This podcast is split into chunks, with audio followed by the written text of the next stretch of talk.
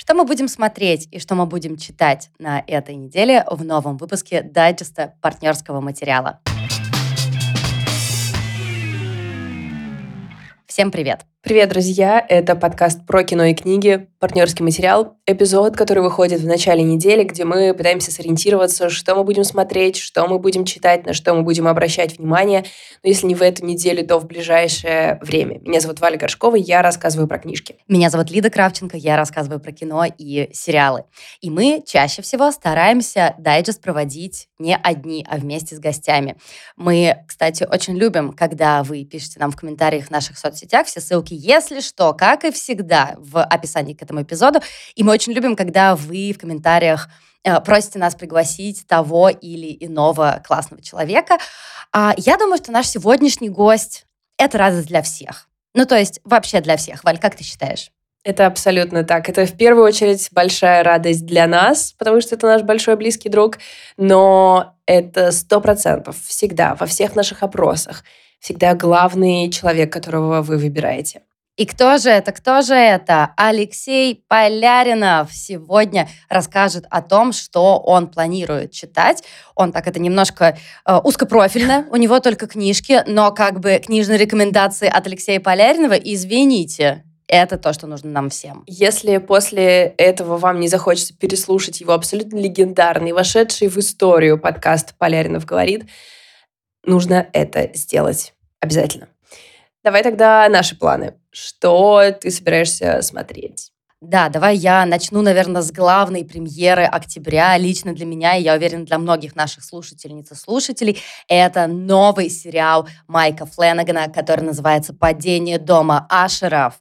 Майк Фленнеган, я напомню, это тот самый парень, который подарил нам сериалы «Призраки дома на холме», э, «Клуб полуночников», и, что самое интересное, мой самый любимый его сериал, который называется «Полуночное место». Mm.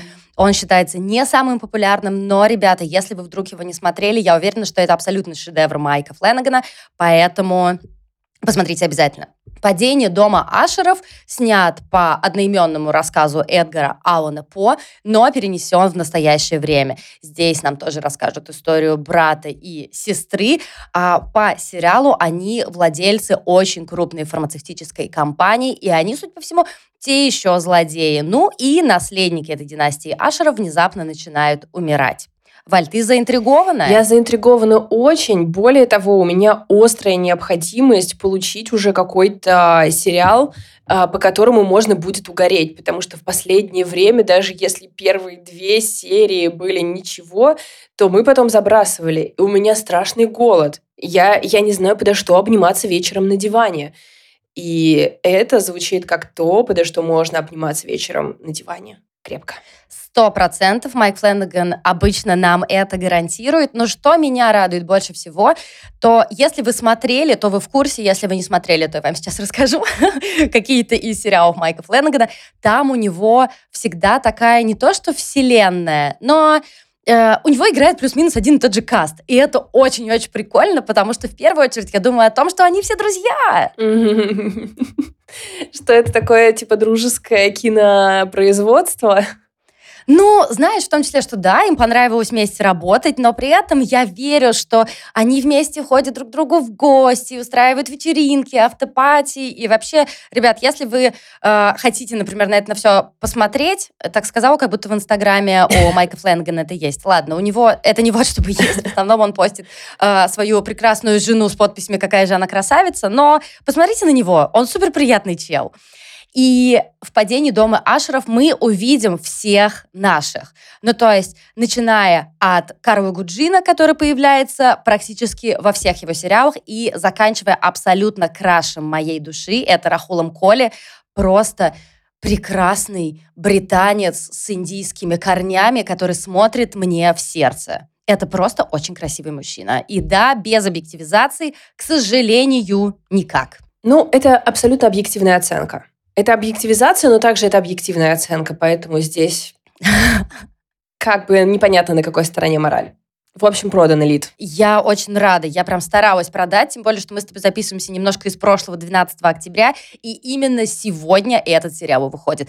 Поэтому мы с тобой сможем посмотреть его вечером, а наши слушательницы и слушатели могут включить его уже прямо сейчас. Я сейчас много идти по предзаказам, э, если честно, в этом выпуске. Знаю, что не самая лучшая стратегия, но как будто бы я заметила, что в последнее время я в дайджест эм, не, успева... не успевает добраться три новинки за неделю, о которых я бы реально хотела рассказать. Поэтому я немного зайду на территорию предзаказа, тем более, что а, об этой книге очень хорошо отзывалась в чате наша патронка. Э, речь идет о книге Джоша Коина, она называется «Нетаньяху», а, отчет о незначительном и в конечном счете даже неважном эпизоде из жизни очень известной семьи. Э, для Альпины книжку перевела Юлия Полищук. И эта э, книжка выходит в ноябре, и сейчас на нее можно оформить предзаказ по еще щадящим ценам. И но, кстати, предзаказ — это сам по себе супер приятный ритуал. Я говорю как человек, который сто лет назад оформил предзаказ на запертую, собственно, лестницу Лори Мура, которую ты говорил в прошлом эпизоде. И когда она внезапно и очень быстро ко мне пришла, это просто получи немножко эндорфинов, по сути, ни за что. Поэтому это кайф. Я всем это как купить билеты в отпуск за полгода до отпуска. Когда, помните, у нас еще были отпуска и билеты. Да. А, как будто бы ты уже финансово оправился от этой покупки, и вот ты в нее, и ты можешь ей наконец пользоваться. А от покупки книг сейчас действительно нужна какая-то финансовая реабилитация, поэтому все бьется. Что интересно знать про этот роман Нетаньяху? А, во-первых, что это ну, наверное, во-первых, то, что э, э, в 2022 году эта книга получила Пулицеровскую премию по литературе. У нее также еврейская национальная книжная премия 2021 года. Нью-Йорк Таймс, Wall Street Journal, Таймс, Телеграф. У всех она попадала в списки лучших книг и возглавляла эти э, списки. Но меня очень привлекает в описании фраза «интеллектуальный ситком, основанный на реальных событиях и домыслах». И это такая замечательная, интригующая формулировка. А, мне кажется, она довольно точно должна отобразить то, что там происходит, учитывая э, несовместимость этих понятий. Во-первых, э, нужно сказать, что еврейская литература э, обладает своим определенным тоном, что ли. Вот как есть английская литература, да, в которой всегда есть какая-то самоирония, в еврейской литературе тоже очень силен вот этот подтон, а, и я всегда, я всегда за него, потому что мне всегда очень нравится это а, какое-то очень деликатное препарирование опыта, сложнейшего опыта. И при этом им всегда удается э, сохранять, во-первых, вот этот вот интеллектуальный слой, то есть это никогда не шутки, это даже не шутки, это всегда какой-то, ну вот реально подтон, да, и я уверена, что здесь он тоже сохраняется. Плюс, естественно, э, очень большие пробелы в плане у меня большие очень пробелы в плане каких-то знаний о Нетаньяху. И еще из аргументов это а, на сайте Альпины отмечено, что роман понравится тем, кто меняет культурную среду и находится в поисках дома. Uh, то есть здесь еврейско-американский... Mm, тоже это? Да, да, да. То есть здесь еврейско-американский опыт, но я думаю, что, возможно, тут можно будет что-то почерпнуть и себе. В общем, uh, только хорошие отзывы слышала об этом романе, и, пожалуй, моя, моя, uh, мое нажатие на этот предзаказ состоится. Да, слушай, я думаю, надо брать, звучит действительно просто супер. И я с тобой согласна насчет а, отдельного такого отдельной интонации еврейской литературы. И я это особенно говорю как человек, который, прости господи, написал диплом по книгам Людмилы Улицкой, у которой тоже эта тематика занимает огромное место. И поэтому я прочитала всю Улицкую на момент 2000 какого-то там 13 -го года. И да, то есть это особое настроение, как будто тебя приглашают в такой большой, очень сильно заполненный людьми дом, где тебе готовы все рассказать. И это, безусловно, очень приятная штука, поэтому Нетаньяху тоже буду обязательно читать. А, у меня будет несколько, знаешь, таких пробросов. Так, так, так. Потому что я вижу, я вижу, что выходят в российском прокате некоторые фильмы, но я не хочу ничего про них говорить, я хочу просто с вами поугарать. Можно так сделать? Да, отлично, давай погнали. А как вам такое, что выходит фильм «Брат 3»? А, я просто зачитаю. В Тамбове живет генеральская дочь, влюбленная в уличного художника, которого не одобряет ее отец. У генерала есть брат-близнец, который возглавляет преступную группировку. Два грабителя-неудачника проваливают задание, что запускает вереницу событий, которые изменят жизни и разрушат семьи. Рейтинг ожиданий 14%. А, то есть буквально дочь майора, Но, да? Слушай, но с другой стороны, мы недавно с э, Алексеем разговаривали о том, что а вдруг есть какие-то фильмы, про которые мы все думаем, что это полное говнище, а это великая, совершенно глубокая философская идея. То есть мы даже составили список типа «Такси 6», Вдруг никто не смотрел «Такси 6», а выясняется, что там, я не знаю, отсылки на раннего Мурнау, на Бертрана Рассела, еще что-нибудь такое. И вдруг та же самая история с фильмом «Брат 3», которого снял Валерий Перевезер, Переверзев, у которого синяя борода, судя по фотографии на кинопоиске.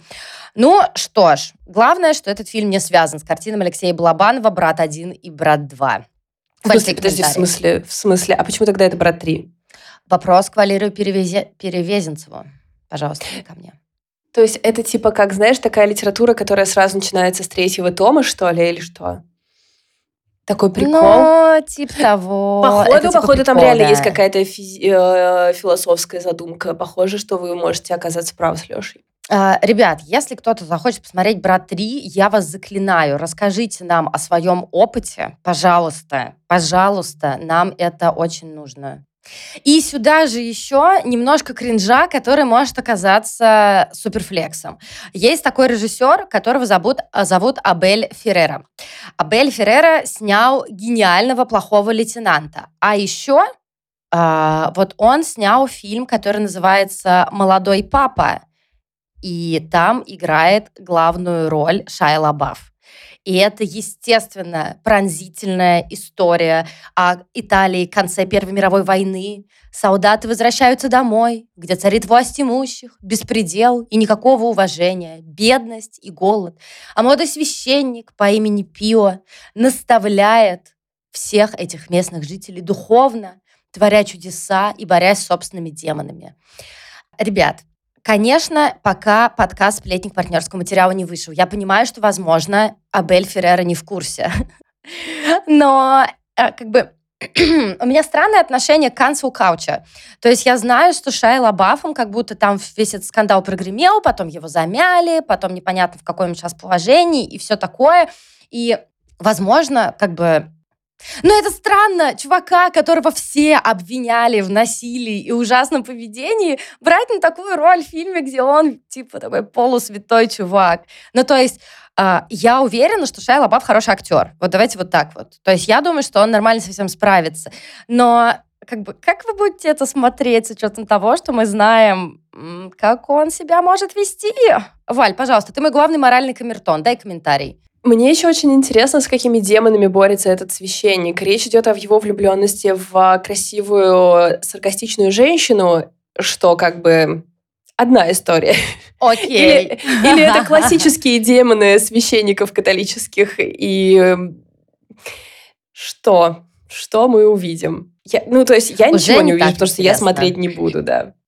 Я пока не планирую смотреть, но я помню, им и старички тоже помнят, как я облажалась, анонсируя Пола Шредера что я ха-ха, это какой-то очередной карточный фильм, а это оказался гениальный фильм «Карт э, Каунтер», который просто разорвал мне вообще все. Поэтому я вот это «Падре Пио», я посмотрю, что народ на Tomatoes напишет, и, и буду вас держать в курсе дела. Все, у меня закончилась страничка сомнительного сомнительных анонсов, поэтому перехватывай инициативу. У меня срочное объявление для всех, кто прочел «Отец смотрит на Запад» и остался в восторге. Для всех тех, кто очень любит смотреть и читать Екатерину Манойла, которая выиграла премию лицей за как раз отца, потому что у нее вышла новая книга. Роман называется «Ветер уносит мертвые листья», и это такая роуд-история про двух сестер, которые спасаются от домашнего насилия и отправляются, собственно, в дорогу. Они бегут из дома, и там совершенно ужасные э, семейные истории, там насилие, убийство, погоня, то есть все очень-очень жестко. И э, как, э, как в аннотации пишут, остросоциальная проза и роуд-муви в одном флаконе. И это, конечно, завлекает. Да-да-да-да, согласна, согласна. Поэтому, если вы готовы, если вы ждали, как и я, то книжку уже можно купить. Я видела, что у подписных, по крайней мере, точно. Так что это мы читаем. Ну, а если вы хотите чего-то, э, прости господи, светлого, я знаю, что часто есть такой запрос. Я знаю, что внутри каждого из нас есть запрос на что-то милое, полноценно милое, доброе, чуть-чуть слезливое. То есть такой ирландский парень по имени Джон Карни, который нам просто это все дает. Можно я перечислю названия? Рок-н-ролльщики, которые известны как Sing Street, хоть раз в жизни, однажды это все вот эти милейшие ирландские музыкальные фильмы. Вы помните, вот это «Хоть раз в жизни» с Кирой Найтли и Марком Раффало. Просто все фанатели по этим песням. Э, песням я обожаю фильм «Синг Стрит». Мне кажется, он ужасно трогательный. И как Джон Карни умудряется балансировать между нежностью и трогательностью и не падать при этом в слащавость, это серьезное мастерство это просто серьезное мастерство, которое умеют далеко не все. Так вот, у него выходит новый фильм на Apple TV+, который называется «Флора и сын». И, Валь, мне кажется, сейчас вот ты все поймешь, ты все поймешь. Так, я готова. Мать-одиночка Флора так. не может совладать с бунтующим подростком по имени Макс. И по совету полиции, то есть уже полиция тоже вовлечена в это во все, и мы понимаем, что ну, пубертат там действительно сложный, она решает найти для парня хобби. И она достает с чердака пыльную гитару и заинтересовывает своего сына в музыке. И понятно, что, видимо, если на чердаке есть гитара, значит, она сама раньше занималась музыкой. И главную героиню играет Ив Юсон, которую мы с вами могли видеть в хите трех лет назад, двух лет назад, я уже не помню, в ее глазах. Это такой триллер, который, я помню, мы все обсуждали. Ну и, конечно, в больнице Никербокер. И кроме того, а, одну из ролей здесь играет Джозеф Гордон Левит, которого, честно говоря, я давно не видела. И, судя по трейлеру, он стал стареть. А, давай не будем говорить, что э, он ну, начал стареть, пожалуйста. Это скажешь? атака. Он с нами, он ровесник. Пожалуйста, дай, дай мне побыть дай мне побыть постироничной. потому что мы должны привыкнуть к тому, что мы тоже начинаем взрослеть, будем говорить вот так вот. Короче говоря, я рассказывала про фильм «Флора и сын» Джона Карни, и это для тех из вас, кто хочет, наоборот, отбить эту атаку, накопить сил, чтобы отбить все атаки мира. Это звучит как то, что я буду смотреть сегодня прям в обеденный перерыв, если честно. Такое по ощущениям. Нужное действие такое. А, моя третья новинка из сентиментальных соображений, наверное, выбраны. Я не уверена, что буду читать ее в ближайшее время, но все же. Это небольшая книжка, она называется «Вниз по Волге». Ее выпустило издательство от Маргинем, и это три репортажа а, разных зарубежных специалистов, которые побывали в, на Волге в советские годы и документировали, как, в общем, СССР справляется со всеми своими идеями. А, авторы здесь Брюс Чатвин, Йозеф Рот и Кеннинг Кейлер. И мне кажется, что, конечно, я реагирую на все, что про Волгу просто сразу. Это как бы призыв, и поскольку мы с Лидой выросли на Волге. Это как это...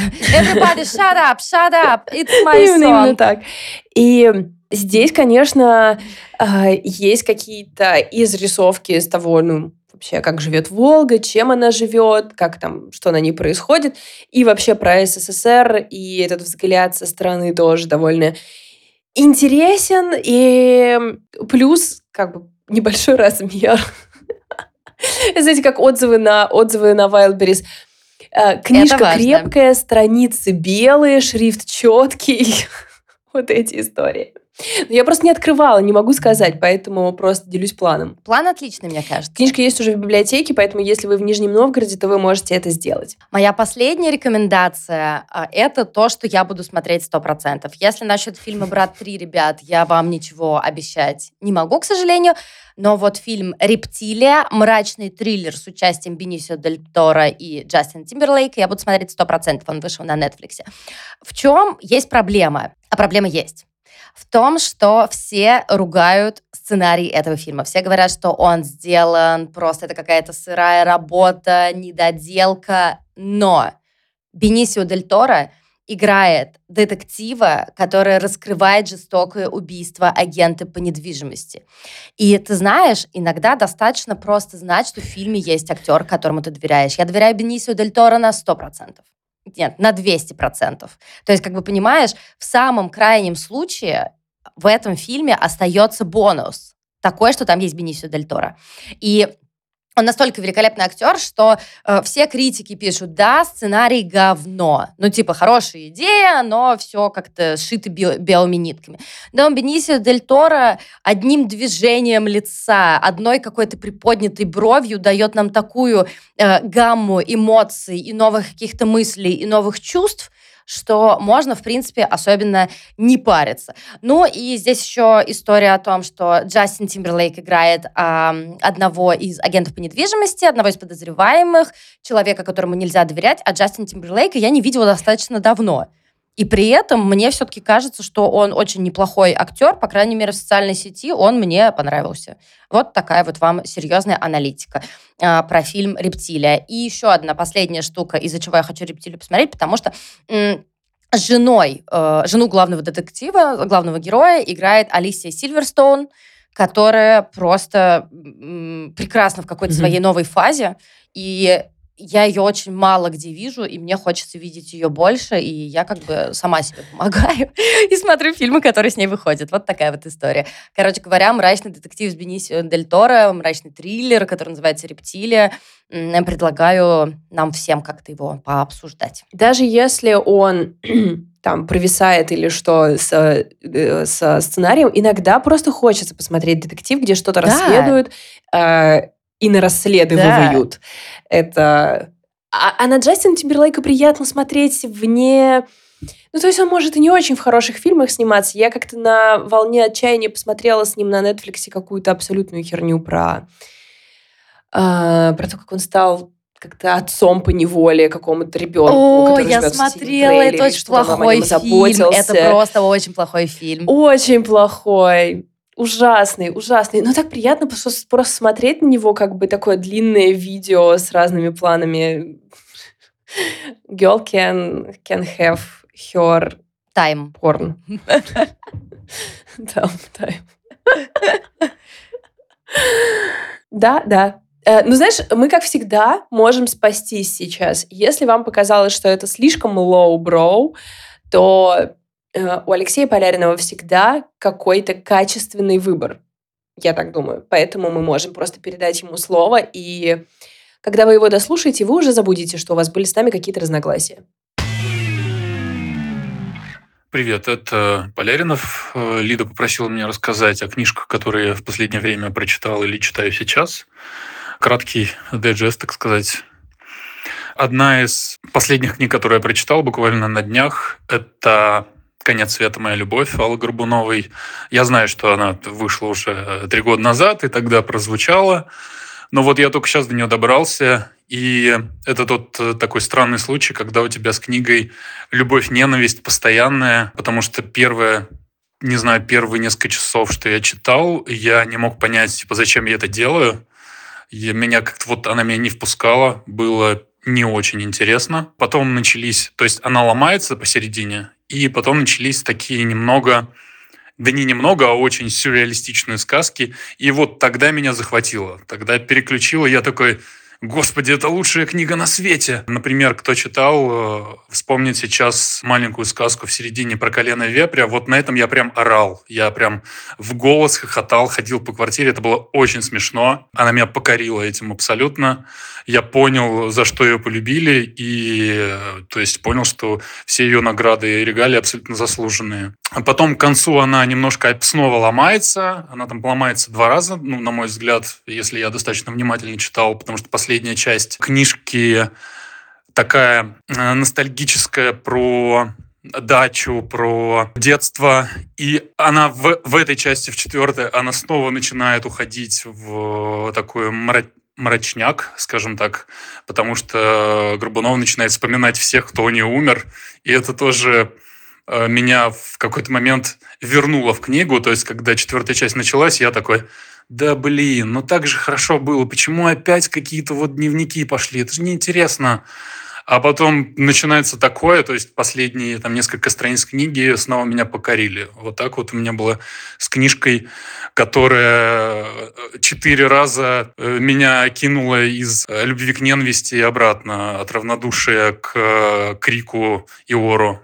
Вторая книга, которую я читаю после Горбуновой, следующая, я начал наконец-то, господи, хотел сказать потерянный, но на самом деле преданный, Э, Ветхань Гуэна, потому что сочувствующий его предыдущий роман для меня одна из самых крутых книг, которые я читал, наверное, за последние лет пять. Я всем ее рекомендую. Это великий абсолютно роман. Там и классный сюжет. Он и на большие темы. То есть про тему колони... колониализма, беженства, иммиграции, что еще? Потом это еще и остросюжетный роман про шпиона, про двойного агента. Потом это еще и сатира на Голливуд все, кто читал, поймут. Э, история про то, как снимали «Апокалипсис сегодня» — это просто ор. Э, и я просто влюбился в этот роман, поэтому, конечно, ждал преданного очень сильно. Пока что, к сожалению, за те, когда я там прочитал «Сочувствующего», это было года четыре назад, я его подзабыл. То есть я помню как бы основные темы, мотивы, но сюжет, именно вот имена персонажей, они уже подыстерлись. Я помню, как закончилась книга, я не буду спойлерить. Но вот тут у меня возник диссонанс, потому что в новую книгу мне войти гораздо сложнее. Я прочел пока процентов 10-12 и она не раскрывается, к сожалению, там нет такого бодрого и затягивающего сюжета, как в первой книге. Я надеюсь, что она разгонится, потому что на ней очень много хороших отзывов, и Анастасия Завозова, которая переводила ее, ей очень восторгалась. Я, в общем, доверяю ее вкусу, и перевод отличный.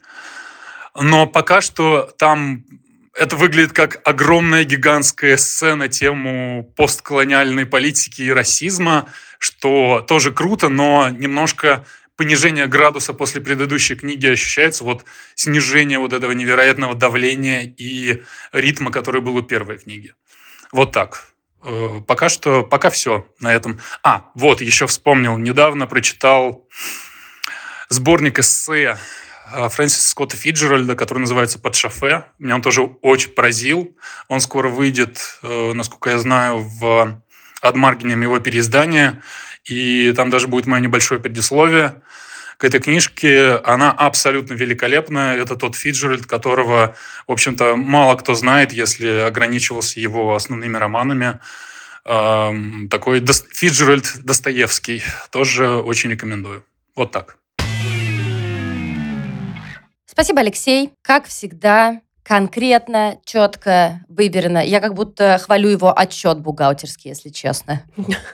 Спасибо за PDF. Все сверстано в высшем классе. Ну что, и спасибо вам, ребята, за то, что вы нас послушали. Я напоминаю, что если вы дослушали до этого места, значит, возможно, вы к нам расположены. И э, традиционная просьба, пожалуйста, поставьте нам оценку на той платформе, где вы нас слушаете. Это нам поможет просто продвинуть свой подкаст.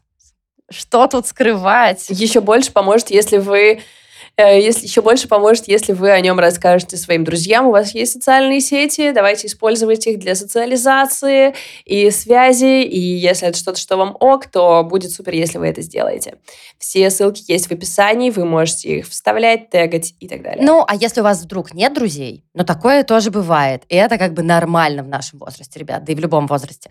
Напоминаем, что для всех тех, кто поддерживает нас на Бусти и на Патреоне. У нас есть бонусы, и это бонус не только в виде дополнительного выпуска, хотя, извините, дополнительный выпуск, но и в виде доступа в самый лучший в мире чат который сейчас э, в стадии э, деликатного обсуждения, и не всегда деликатного, э, нашего трясущегося мира, но я думаю, что у нас будет хорошо. Как ты считаешь?